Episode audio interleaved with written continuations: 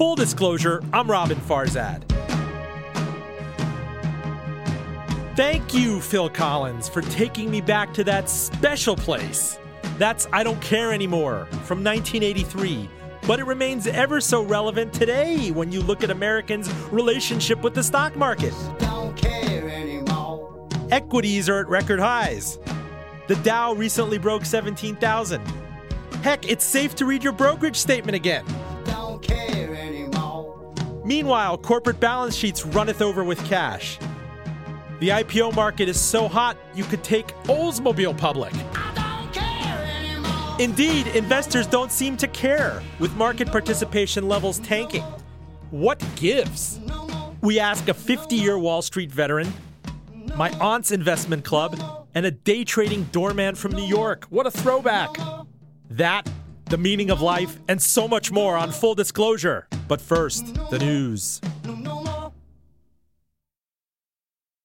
Full disclosure, I'm Roben Farzad. Thank you so much for joining us. We are here with Marshall Acuff, Managing Director at Silvercrest Asset Management a near half century veteran on Wall Street. He started back in 1966. Where, where was the Dow back then, Marshall? 700 and change? I think it was about 744. And it's now above 17,000, just to give you some uh, contrast. And Marshall told me he was doing Lou Rukeyser back in 1974, uh, just to kind of timestamp all this. That was the era of uh, the Nifty 50 and gold and oil shock. So you've seen it all. I've seen a lot. How how does this era compare to you? It's clearly uh, one where the panic you can't say is pronounced, but in spite of this, uh, the euphoria of the numbers, seventeen thousand trillions of dollars of market capitalization added since March of 2009. No one seems much interested. There's a stat, I think, according to the Pew Research Foundation, that some 53% of Americans avoid the market completely. Yes, I, in fact, it's not unusual but it's been a long time since we've seen a situation quite like this. What we've seen is an extended period of very low volatility. That is to say, we haven't had a meaningful correction in the stock market. More than a thousand days, I see. oh, at least, at least. And uh, at the same time, the volume in the market, the number of shares bought and sold, continues to be relatively low. Normally, when a market approaches its top, one of the things you see is a much higher volume. You also see a much more narrow market dominated by a few large, well known companies. We don't see that at all. We see a very egalitarian market, a very broad market. That's a healthy market. What do you ascribe this to? I think in reality, the, there are two big positives for stocks. One, there really isn't any alternative when you think about it, particularly for income oriented individuals. So a lot of the income-oriented types of stocks, like MLPs, even preferred master stock, limited partnerships, exactly. Right. These have been swept along. Where normally in a typical late bull market, there might not be as much interest in that. Certainly, so the income orientation has probably helped the breadth. Now, the argument on the other side, though, is that the Federal Reserve for more than five years has been keeping its fat thumb on the scale zero interest rate policy throwing more than $3 trillion at the problem uh, just to inflate any asset, be it yeah. real estate or corporate bonds or junk bonds. Uh, other people are saying that this is a, a very loosey goosey and promiscuous market. If you're a junk issuer, it's never been this good. You can be an IPO of a of a fly by night internet concept, or you can be a WhatsApp that sells to Facebook for $17 billion despite having no meaningful profit. Uh, we've seen this story before, I think a lot of skeptics will argue, and it will end just like it did in 2000. Well, it may, but I'm not sure we see quite the degree of excesses at this point. There's no question that the, the Federal Reserve, when they implemented quantitative easing, has provided a lot of excess liquidity. And with economies in the world growing relatively slowly or not at all, then that excess liquidity finds its way into uh, the markets. And that has been a big factor driving the markets up. Now, having said that, people are saying, well, what happens when the QE ends? When the Federal Reserve pulls back the punch Exactly. And they're indicating now that in October they're no longer going to be buying Treasury bonds. Well, so what? you know, the Fed is not tightening. But the argument they're just is not if- as easy as they once were. not, if they're not there as an artificial buyer buying tens of billions of dollars of bonds every month and chasing people out of the low income security of bonds into stocks and, Right. and riskier assets, then uh, it stands to reason. And we saw a scare last year when the Fed. Uh, in, in the waning days of Bernanke, merely suggested, telegraphed that maybe, possibly, mayhaps, may pull back a couple of ice cubes out of this punch bowl, and the market freaked out. Relatively, it was down five percent. When this actually happens, the morning after, well, forget about quantitative easing being taken away, but when Janet Yellen has to come out and say, "Hey, we're taking up rates. We're actually taking up rates," something that hasn't been done since pre-crisis. How is the world going to react? I think the markets definitely will be more volatile when we get to that stage. As we saw last year, and we've seen a little bit here recently, the markets get very anxious when they hear that quantitative easing is ending. They, they get very anxious when they start to see or they think they see interest rates going up. I mean, looking at interest rates, we probably are not going to see short term interest rates, which are driven by Federal Reserve policy, rise until sometime in 2015. So the the issue there is is it going to be the fall of 2015? Well, Marshall, why It's going to be, is it going to be why the summer? can't we see a 1994 type situation? Back then, we're coming out of the early 90s recession and the S&L crisis, and the Greenspan Fed kept rates artificially low and blindsided Wall Street by having to hike them in advance. It caused a lot of carnage. You remember, you were there in the middle of it. Firms failed. Uh, there were more junk bond catastrophes happening. What's to stop history from repeating in that respect? There's no question that there can be some dislocations. If that sounds very Greenspanian the way you just put that, by the way. Very gnomic. well, thank you. There's no question that there will be something. But looking ahead, interest rates are likely to go up. This is the most advertised expectation one can look for. This is one of the reasons why many investors have not been participating in the markets, quite frankly, because they think, well, interest rates going to go up and it's the end of the world. In fact, if you look at the history, interest rates rise when the economy is performing more strongly, earnings are rising more rapidly, all of which are good for stocks. So if interest rates going up, it doesn't necessarily mean that stocks are going to go down. Sure. Full disclosure, I'm Roben Farzad. We're here with Marshall Acuff, a managing director at Silvercrest Asset Management. He's been on Wall Street for nearly 50 years. And when he joined back in 1966, we were talking about this uh, before we, we started today. You know, the market went nowhere between 1966 and 1982. And a lot of people you remember the infamous Business Week cover, Death of Equities. As an asset class after the 70s, it was beyond moribund. Nobody believed in it. Inflation was the boogeyman back then. Similarly, people are looking back at the past decade and a half, the past 14 years. They had their hearts broken after 2000, the last time really anybody cared. The last time my Iranian relatives in Los Angeles were calling me and asking about Cisco stock number one, you know? uh, then they got they got hammered uh, in, in the in the Enron and WorldCom crises. Obviously, 9/11 happened, and then just as people hesitatingly came back in 2007, just in time for the financial crisis to cut stocks in half mm. again, and they're kind of saying, "Fool me thrice, no way." Sure. There's no question that between 1966 and 1982, the markets didn't go anywhere. Part of that was a correction in valuation, particularly the so called Nifty 50. But at the end of the day, it was the Fed fighting inflation that really stalled out the stock market. Okay. Fast forward to 2000 up to, say, 2009, market really didn't go anywhere. And the reason for that, at the end of the day, ultimately was the financial system and the financial crisis. It wasn't inflation, it was a totally different animal. The market since 2009 has done rather well. In fact, the S&P 500 in nominal terms has made new highs, all-time highs. The Dow Jones Industrials has done the same thing. However, the Nasdaq hasn't gotten back there yet. It's, 50, trying. It's 15% off its year 2000 high, but in real inflation adjusted terms, it's nowhere near those exactly, levels. exactly. And, in fact, people people in 2009 who were keeping track could say, well, the market nominally got cut in half, but if you were to look at it in real terms, it was back to levels when you first started on Wall Street. You know, we're talking LBJ era levels, and Mm-hmm. That's people are like, "What's my motivation?" That's that's a almost a half century missed opportunity. That's right. Having said that, when you look at the equities market, some equities benefit from rising inflation. That is to say, all of a sudden they have pricing power. And that was the case in the 70s. In the 70s, things like chemicals and steels and papers, oil did extremely well because they had pricing power. Other stocks that did not have pricing power, like foods and utilities, were very poor performers. Well, when was the last time in this country we felt inflation with a capital I? You know, wage price spiral inflation. There all you know, all, all kinds of uh, inflation, as you mentioned, are right. not alike. Exactly. There could be benign inflation where exactly. companies are feeling their oats and ratcheting up prices, and people are getting a modest to, to, to solid wage gains, and everything exactly. is keeping a pace. But there could also be the perceived inflation when the Fed realizes there's way too much money in the system. Right. It has to slam the brakes, has to sop up all this money, and take up short term rates in a very jarring manner. Right. What, what kind do you think emanating from this? unprecedented experiment of, of $3 trillion of monetary easing. That's, that's the big unknown. Well, the, the, the important thing to understand is that the economy's growth is well below what its potential might be.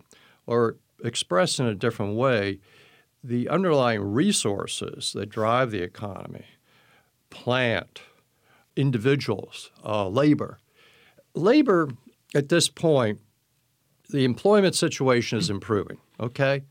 But we are not operating a fully employed economy. Normally, a bull market in the stock market, normally the end of the economy cycle comes when your resources are fully employed, which means and brings more inflation and higher interest rates courtesy of the Federal Reserve. We're simply not there yet. Why is it that companies, they're clearly seeing their balance sheets haven't looked this hale ever? Borrowing costs are laughable. I mean, if you're a company like Caterpillar or McDonald's, you can issue 30 year debt on really low terms. Mm-hmm. I think I saw the University of Pennsylvania a few years ago issued 100 year debt. Yeah. They're like, this is so good, we have to lock it in. Sure. Uh, you know, housing speculators out there, you talk about all cash purchases. Um, why aren't these companies then saying, wow, this is really good and it's time for us to make an investment in human capital? It's a good question. The large companies, first of all, much of their cash or their liquidity is actually outside the U.S. What they're doing with some of that capital is acquiring other companies. We would hope that they would be spending more money for plant and people, capital spending. But they will argue in this country, this is again the larger companies, that, well, there's just too many regulations and taxes should be lower and whatever. So they're just not moving ahead. It's, it's kind of interesting because we see little companies, particularly in some regions of this country, really are green shoots coming up. They're not worried about regulations. They're not worried about taxes. They have a great idea and they want to grow the it's, idea. It seems like microbreweries and frozen yogurt places are exactly. They, they, would be good examples. And social media strategists, exactly. frankly. They're, they're not for them. concerned with regulations, all this other stuff. But eventually, you're going to have more capital spending. And you're, with the capital spending, that's going to be a boom for employment as well. A lot of that capital spending is going to come in some of the new areas robotics, artificial intelligence, that type of thing. Uh, uh, many of the biotech companies, for example, they're going to have to build facilities to expand and so forth.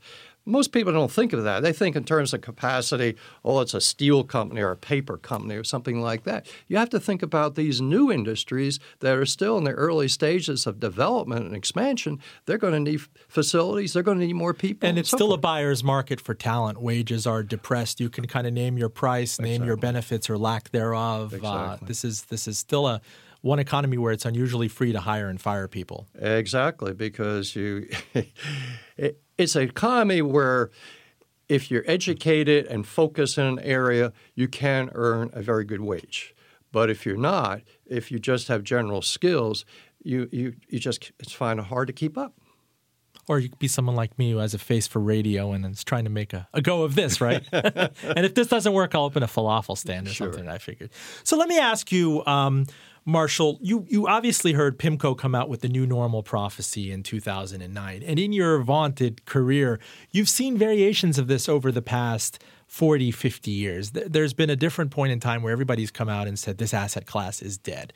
Stocks. Mm-hmm. Uh, there's no way that companies can uh, get their act together. Um, uh, the idea, and it was very plausible in 2009, with that they're going to have to impair their shareholders just to raise funds to make it in a depression-like economy uh, where people are not going to be consuming. Somehow they pulled a rabbit out from a hat, and uh, times are flush again with a lot of help from the Federal Reserve. Mm-hmm. Um, what what do you see as kind of um, was there any point in our history where it was normal or any part in your career when you look back and say that the economy if it just keeps healing it will reach that point again because you could look back to the late 90s and say there was a lot of dot com and internet mm-hmm. fluff you could look to the the aughts and say a lot of that was a credit and mortgage bubble mm-hmm. what is the true kind of equilibrium mm-hmm. staying power of our economy well over a long period of time the US economy grows roughly in the area of 2 to 3 percent. There have been periods in the 1980s and 90s were a good example where for a number of years you were growing faster than that.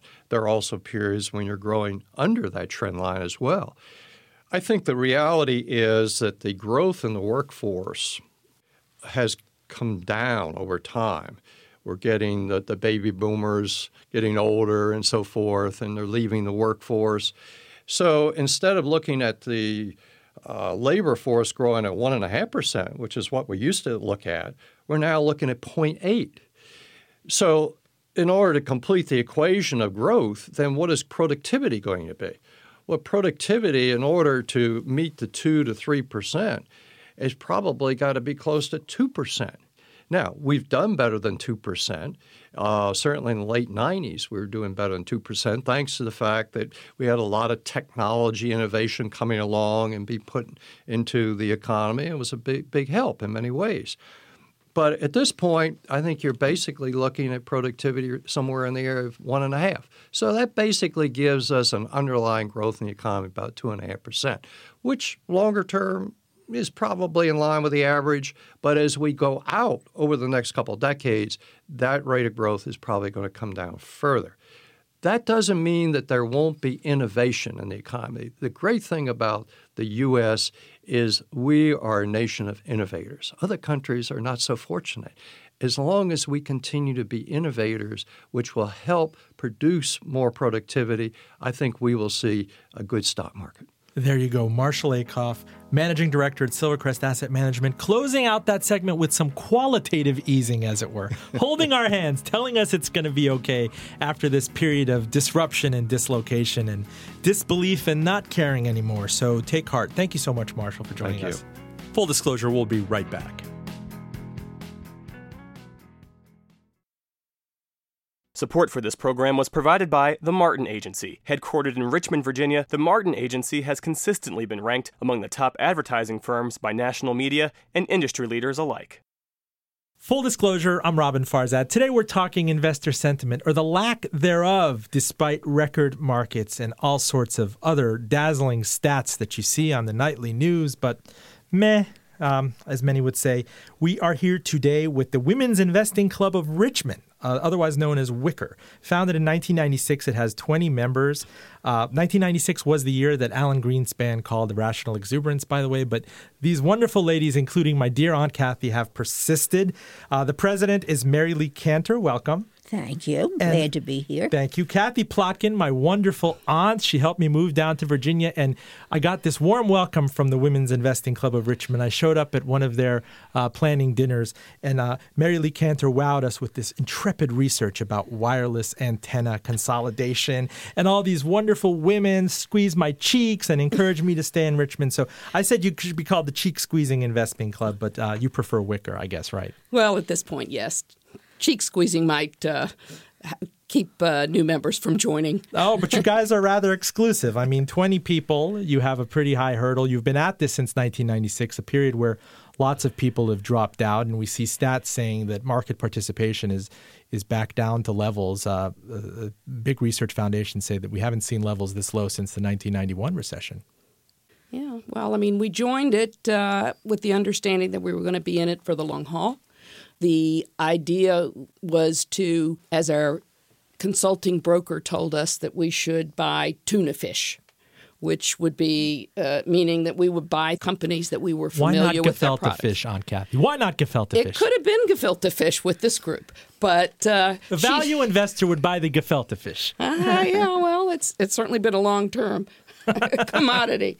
But I think one of my reasons for getting in the club, and I joined a little bit later than Kathy, who happened to have been a founder, was I wanted to learn more. And I felt that this was a different, a great opportunity to learn, to find out about different types of stocks, different companies with which I was had no familiarity at all.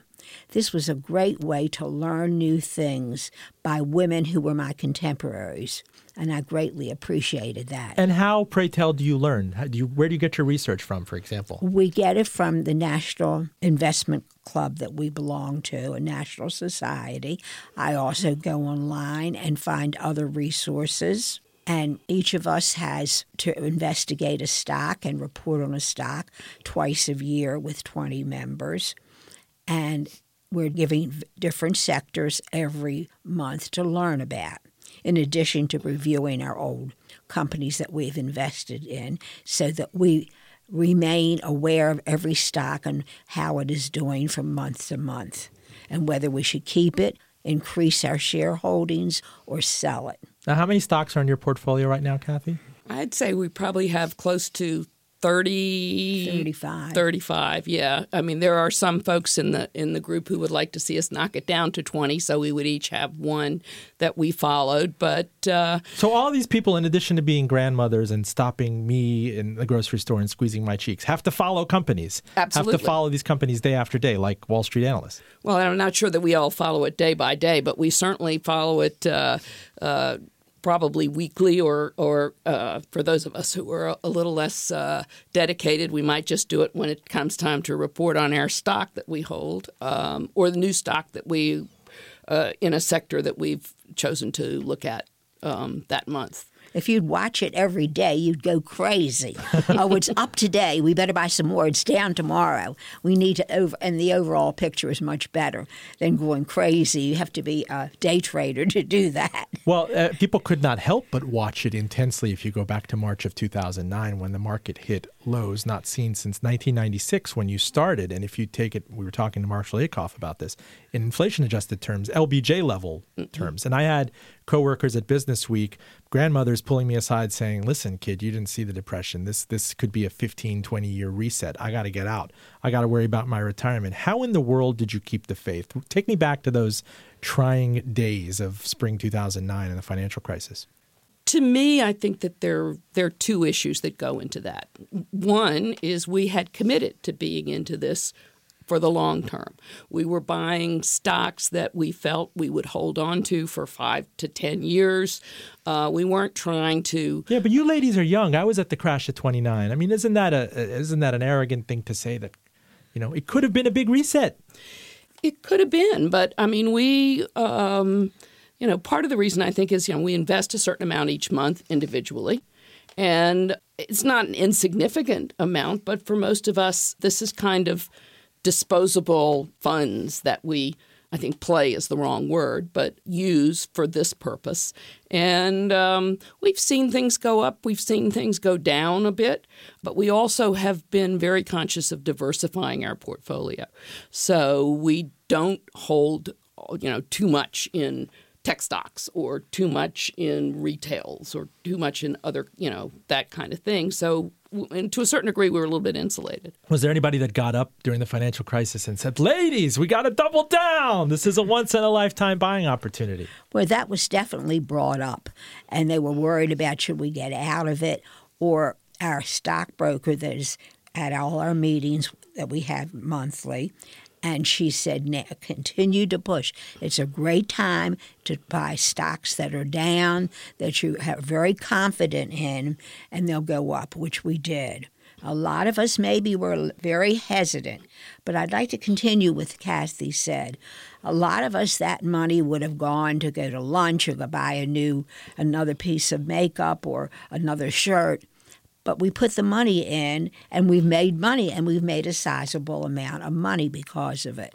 So I don't think any of us have felt any dent because we have given money, our dues, to our investment club. Now, your individual nest eggs are elsewhere, I imagine, in an IRA or, or former 401k plans. pensions? or whatever. Yeah, I mean, I think uh, we all and and so, and a lot of us, I think, um, have gained knowledge. We usually report on three stocks a month, and we may decide not to buy any of them, but people sitting around the table, plenty of them have said, you know what, I'm going to get that for my personal holdings. Absolutely. And so people have taken the knowledge that they've learned in the club and used it for their own personal investing purposes. And I think a lot of people have done pretty well.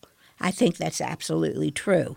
And when Facebook was talked about, and we wanted to get in the beginning of Facebook, I was the one, one of the few that was arguing against it.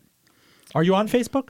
Yes, we do own Facebook. Yeah. we- But- No, but are you both on Facebook? Oh, absolutely. That's where I see my grandchildren.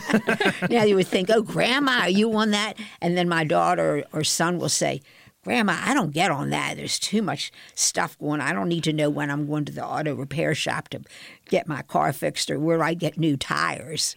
That's not necessary. We but, don't but do- anyhow, I was against buying it Now, because I thought it was too high when it went up to 30. sure. And now it went down, and we've made quite a bit of money, and I'm glad we did. But I d- voted against buying it. Mary Lee Cantor saves the day yet again. no, but at the same time, it's the majority that decides what we're going to do. That's a lot of pressure to have to come into these meetings. In addition to having a wonderful spread, I remember the food was delicious. Oh, yeah. Um, and you know, you have minutes, and there's parliamentary procedure. Somebody has to get up and make a presentation. So, do you have any sort of conviction right now, either of you, uh, something that you'd like to present to our dear listeners, considering that you're going to be regulars on the show? Your single best idea, Need to think about that for a minute. The minute. single best or idea. you're going to keep the idea to yourselves? Oh, well, I no, know. I think the single best idea is A, don't invest more than you can afford to. And B, once you've made a decision about a stock that you're going to buy, stick with it. If it drops $2 the next week, that's not a big deal. It'll go up $4 at some point down the road. Have you you'll thought about money. the school of thought of not investing in stocks at all, just being passively indexed into it? That listen, I can't possibly do better than these pros and these hedge funds out there that are trading by the millisecond. That I'm just going to own the market, not you know, be the market, not beat the market. Yeah, I think we do have. Uh, Pat probably will know better, but we our treasurer, but we do have an index fund, and we may even have two that we looked at, and you know they're steady performers. But we do like to go with some of the new things. Oh, but you guys are excitable ladies. You like to play the five dollar slots. You leave the No. nickel slots No. for everybody else. no, we have No Atlantic City for you guys. It's all Bellagio all the time. absolutely. we have an REIT that uh, A real estate investment, trust. trust, yes, that a lot of times will say maybe we should sell it. And I believe, if I'm correct, that they only pay a dividend on their profits that they make. So we might get that once a year. And a lot of the ladies have said, let's sell it. But we're still in there and we're still doing fairly well. And that's because all of us have opinions and do offer them. And bless you for that. Thank you so much for joining us, Mary Lee Cantor, president of the Women's Investing Club of Richmond, accompanied by my dearest aunt. Kathy Plotkin, the spiritual leader of the Women's Investing Club of Richmond. We look forward to having them on the show. And uh, please audit us and tell us how we're doing. And uh, feel free to pinch my cheeks when you bump into me at the bakery here.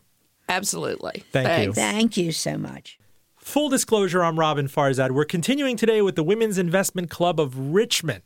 Joining us now are Pat Comas, Treasurer for Life, and Leslie Greenberg, the past president, uh, both contemporaries of my dear Aunt Kathy, and will be regulars on our show going forward and will hopefully keep us honest. Thank you for joining us. Glad Thank to you be for here.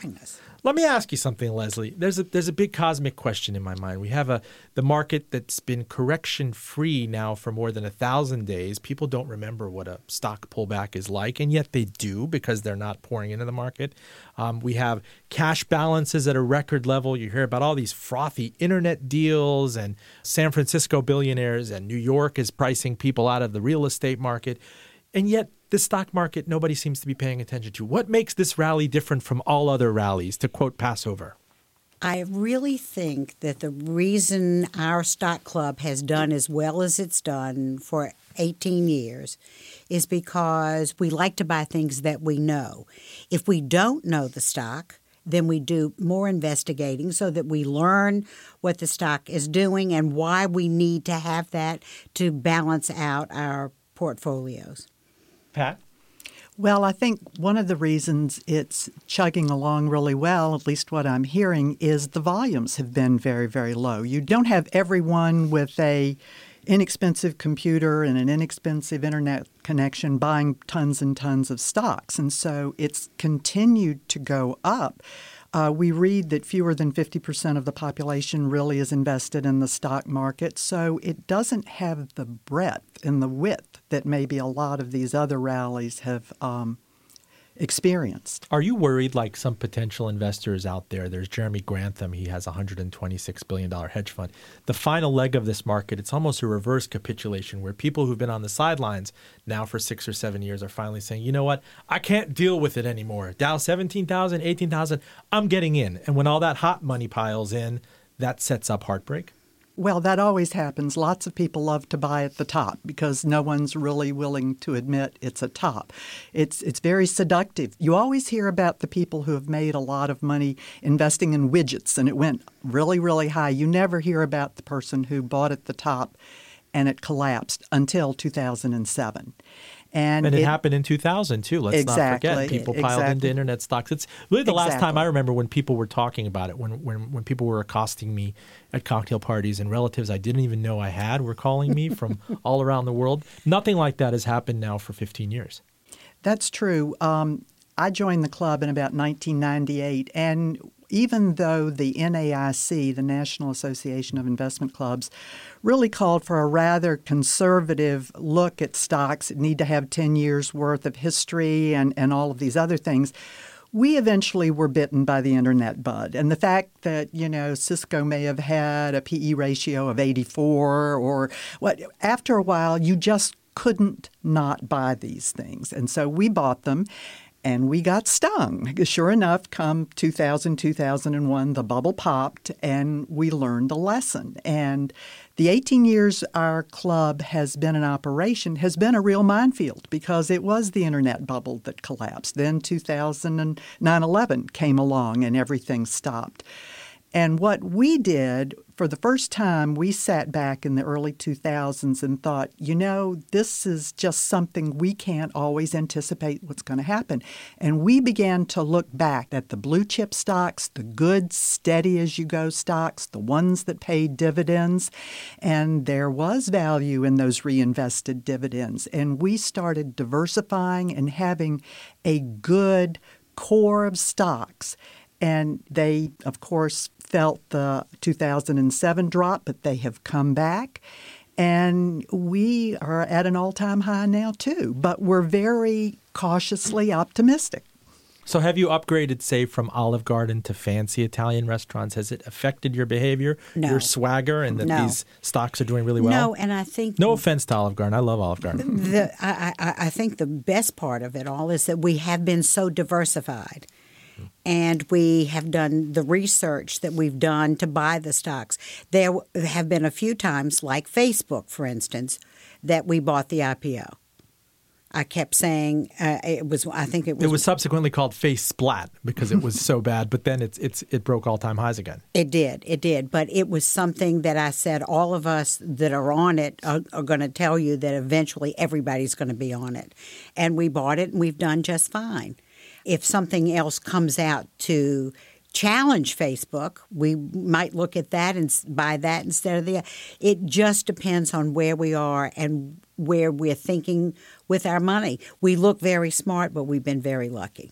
Now, what's your relationship Pat, with bonds because this has been a kind of a, an object of fetishy fund flows since the financial crisis. People who said never again in the stock market poured money into anything and everything that was fixed income to the point that it really doesn't make sense right now. They're not open to the idea of credit risk, that things can in fact fall apart on that side of the ledger. So, how are you mitigating this? Well, we do not have bonds in the club. It is primarily an equity holdings. So, we have stayed away from there. NAIC has suggested that we stick to stocks and not get involved in master limited partnerships or bonds or, or anything like that because it makes tax reporting rather dicey at the I was end of hoping for more daredevilly stuff for you guys. You're on Facebook, you buy Facebook. I hope you're telling me a couple of your former members are in jail for insider trading. Where's the excitement? No, you, the, have, you have Mary Lee Cantor playing the $5 slots investing in wireless Well, some of the things stocks. we some of the things we decided to do several years ago was to buy local stocks here in Richmond. here in Richmond, and uh, the, I think the first local company we had was Performance Food Group. And I have to tell you the funniest story. So they had their annual meeting, and we said, "Well, why don't we go?" So four of us decided to go. And some of those ladies no longer live in Richmond. But anyway, the four of us, and I think the tallest one of the four of us was five one. And we all ended up coming and nobody discussed it before we all ended up wearing black suits.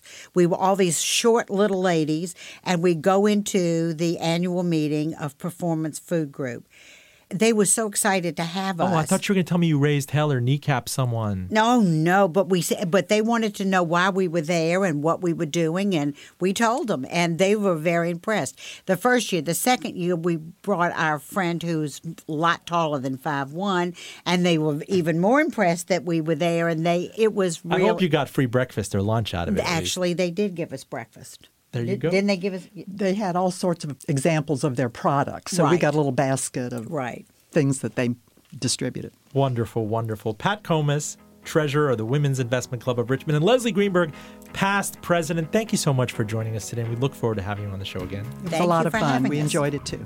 Full disclosure, stay with us.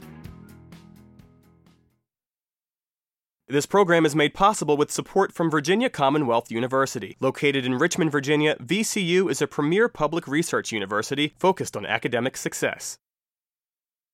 Full disclosure, I'm Roben Farzad, and please help me wish a happy 31st birthday to our next guest, Abba Jenis, Tanzanian born day trading doorman of Westchester, New York. How are you, good sir? I'm good, sir. How are you? I miss you, man. I know I miss you and the family. How's everybody doing? Everybody's great. Thank you for joining us today via Skype on your birthday. I promise you I will let you go soon, but not before we pick your brain on this peculiar market that you follow closely. As I said, you're 31 today. You have one more semester left, uh, majoring in economics at Lehman College in the Bronx. I pulled up this article of you uh, in Kiplinger, September 2007.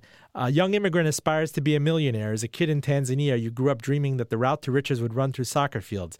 But then you came here to New York and you started getting great investment advice from tenants in the building and people who took the Grand Central train into Wall Street every morning. And you've accumulated quite a following. And I remember you as the day trading doorman. So uh, that's kind of a relic of the past. Nobody talks about day traders anymore. How do you keep the faith? Well, you have to stay alive. You can't worry about what other people are saying and you have to know my my dream is to inspire other people especially from my generation and also my goal is I want to retire my parents. So one way is day trading because it's also helped me pay my student loans.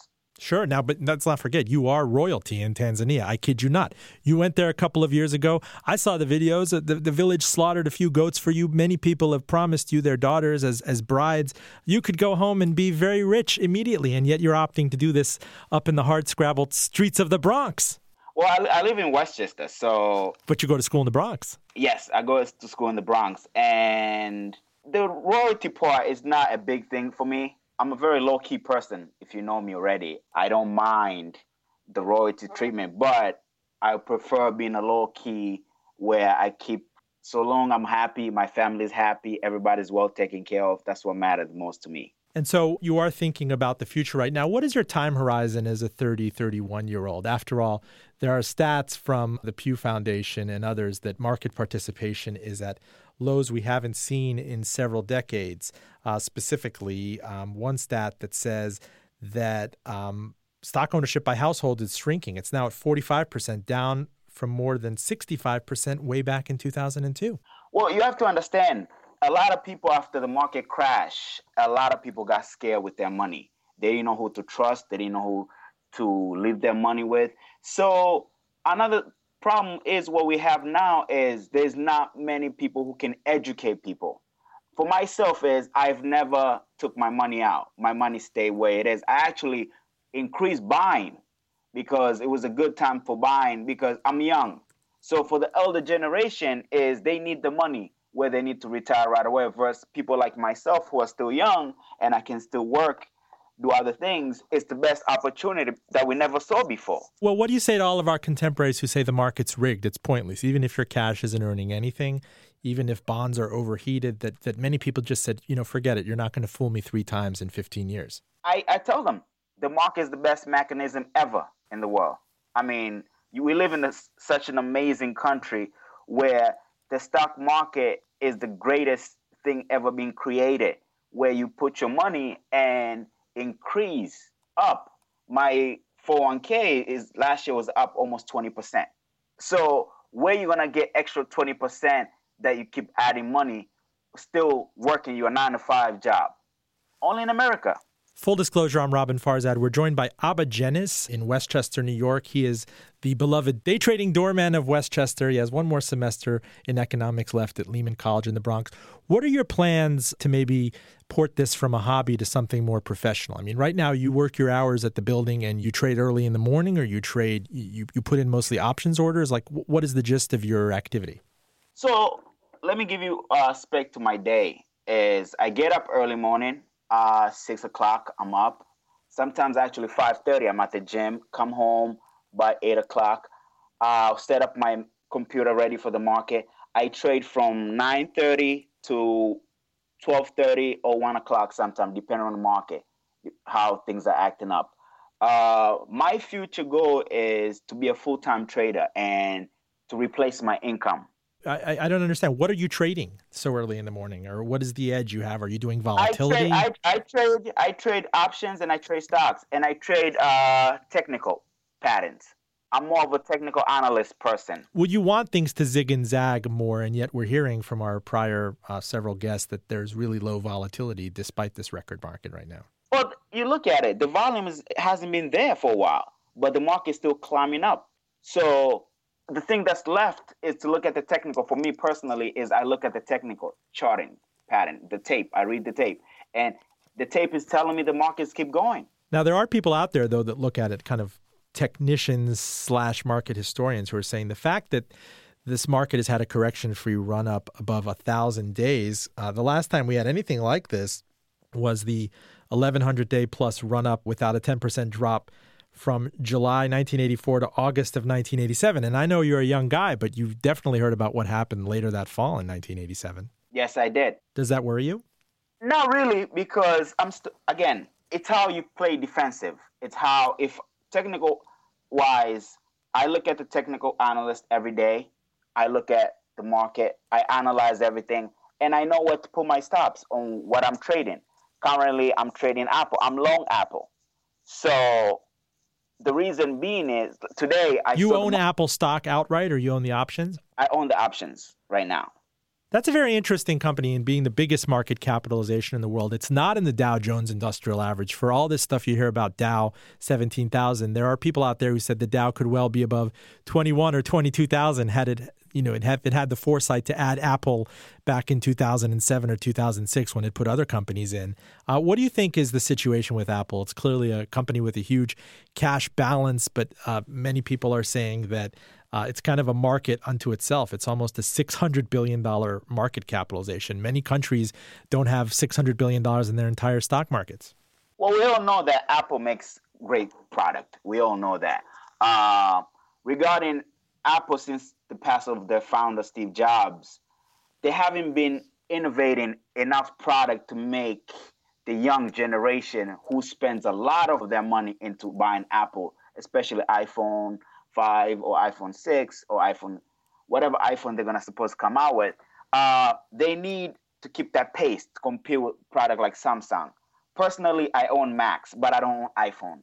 And people always ask me why, and I say because I feel that iPhone hasn't reached the full capacity that Samsung pushes. So Apple is a great company. They make great product. It lasts longer. It's it's a good company to own. And I tell people, I think you should buy. This is the best time you have. Let me ask you a fair question, though. There are many in this market. There, there are many people in academics, and you surely see this. Uh, finishing school that say, why bother with what you're doing? Uh, no one can beat the market. The best thing you can do is hope to keep your costs low and track the market and not pay as much attention as you do to it every day. Is there something to be said for that? No, not really. Um, because this is something I have a passion for. You know, I'm a first generation here in America. And it, I always had this passion to learn about the stock market, whether I decide to stop trading, whether I'm going to continue. But it's always going to be in the back of my bone. Or one day I say I move back to Africa, I'll still track the stock market. It's just I have a passion about it. How did that happen here? When did you first come to the U.S.?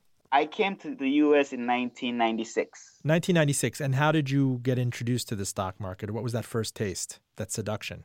It was actually, I was working for H&R Block, and I remember I met a gentleman, and I was reading a car show magazine, and he told me, you know, you're a young man, and you're very smart, and I like you. And I think you should actually read different magazines. Which magazine were you reading? I was actually reading one of these uh, car magazine. Uh-huh. And then he said, I think you should pick up that Kiplinger, Personal Finance. I think it's a great magazine for you to read. And I started reading about it, and I got so fascinated about how you can take as little as a hundred dollars, little by little, every week, put in the market, slowly invest in mutual funds, and you can yield at least eight percent a year. But that's assuming that past performance is representative of the future. Many people are saying that their last taste of the stock market when it was in 2000 or 2001 that they until recently didn't recoup their losses. It depends. A lot of people panic. And when a lot of people panic, it scared a lot of people. A lot of people wasn't prepared for the whole stock market crash. So they took their money when the market was collapsing versus those ones who kept their market most people who kept their money in the market, they recoup 100% and they're up more. I understand, but you were, what were you, 26 when the, the epic stock market crash happened in 2008 and 2009? What, what did you reflect back on? Or was there wisdom or guidance or someone you could ask that told you to keep the faith or double down? Well, the first thing was I looked at my portfolio and I say, you know, I started with nothing. And if this is it, this is it. I lost it, but I learned a lot. But I said, what what worse can happen? Well, we could have all been in lines eating cat food. Hey, exactly. But this is America. It happened. You live and learn, and you move on. And so, one thing lesson I learned is I was watching CNBC and I saw Warren Buffett say, "This is the best time to buy." And I said, "If this is the guy is the greatest investor, he said it's the best time to buy." And I'm young and he's older than me, way older than me. Why not? So I said, I wish I had a $100 million because I would buy pretty much everything. Wow. And so what did you do at the bottom of the market? I kept buying. I kept buying. I kept buying, buying, buying, buying. And I'll tell you, until today, I regret I never bought Bank of America.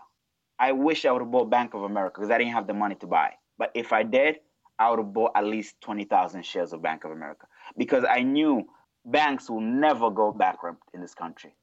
The government will always going to bail them out. So, uh, having learned all this stuff and having learned it from scratch, you talk back to that that menial job you had at H and R Block and the revelation in reading Kips, the financial magazine. What would you advise to other people who are your age or people who are in their twenties who are lucky to get a job out of college? What is the timeless advice you have right now? Clearly, there's some trepidation about getting into this market after it's run up so much. Is there something that you can dispense to your contemporaries? I'll tell people the, the young generation who just graduate from college who wants to learn about the market. You know, find a good mentor. That's the key. Find a good mentor, somebody who teach you, who tell you the ins and outs about the market. Don't follow these social media about you hear this, oh, you put your money here and then you're gonna have 20% by the end of the year. No, that's bogus. But find a good mentor, pick up a few investment books that you can read understand the market, realize do you want to be a trader or do you want to be an investor? Because there's a clearly a difference between investor and a trader. And once you understand that path, then you can decide, okay, am I going to continue my career as a full-time 9 to 5 or am I going to just pursue just be an investor in 9 to 5 or I'm also going to start trading part-time, learning a little by little slowly because I have to tell you, trading is a full time job. You have to stay on top of the market. You can't just sit back and expect, oh, yeah, I know what. No, trading is a full time job. I remember my first three years, I spent minimum 12 hours a day. After my work, I'll come home, read the patterns. analyze everything, and it gets exhaustion. So you get distracted a little bit, but you just gotta know it'll pay off later on. Which begs the question I think everybody out there is listening to this saying, Gosh, I love his enthusiasm. I love his diligence. He's the kind of guy who could balance going to school, keeping a job with benefits, garnishing that salary to save and invest in the stock market. If they don't have the time to do this research, if they don't have the time to do this from scratch, everybody out there, I'm sure I'm asking it on behalf of our wonderful listeners, when are they going to be able to invest in the Abagenis ETF as listed in uh, the Tanzania stock market? I don't have one in Tanzania right now. In Tanzania, I'm more focused on real estate because Tanzania is becoming an amazing country, and I highly recommend everybody to visit Tanzania because it's one. A lot of people don't know about Tanzania, but Tanzania is one of the most peaceful countries in Africa. We never had war, anything, and they have many attractions, including safari, Serengeti, Ngorongoro crater, and the most amazing gift is the Mount Kilimanjaro. So I highly recommend. And now what's happening in Tanzania is they found natural gas and uranium. And on top of that, we have Tanzanite. So we have a lot of companies from America that's going over there to pursue these, because Africa, as we know, is one of the last untouched you say your homeland found natural gas and uranium, but I know more than anything else, it wants to find you a bride worthy of your royalty. And so, may I ask you, may I put you on the spot? Are you still single, sir? Yes, I am. I'm are you open? Are you open to unsolicited offers of marriage? Uh, thousands of people are going to listen to this show and be wowed by your investing prowess. Uh, can we put you in touch with people? Yes, you can. That was a long pause. That was a but, long pause. I'm not but, sure. But not for marriage. Not for marriage. I am just right now. I'm just focusing. I have a few ventures back home that I'm focused on. And wait, wait, not for I, marriage. If you're if you're a day trading sugar daddy, I mean, come on. no, no, no. They they can uh, they can reach me. Uh, just ask me any questions regarding investing. I'll be more than happy to just be honest with them. Uh, not sugar daddy for day trading. Abagenis. I'll say that. Happy birthday. Thank you so much for joining us today. And we look forward to having you on the show as our regular and consistent day trading doorman. Thank you. Thank you, sir. Appreciate it. That was Abagenis joining us from Westchester, New York. The day trading doorman. Full disclosure, I'm Roben Farzad. We look forward to having you back next week. Take care. Our program was recorded at Audio Image Recording in Richmond, Virginia. Our engineer is John Valentine. Special thanks to the Martin Agency and Virginia Commonwealth University for their support. Check out our website at fulldisclosureradio.com and on Twitter at FullDRadio. The executive producer of Full Disclosure is Jeffrey Bennett. I'm Roben Farzad.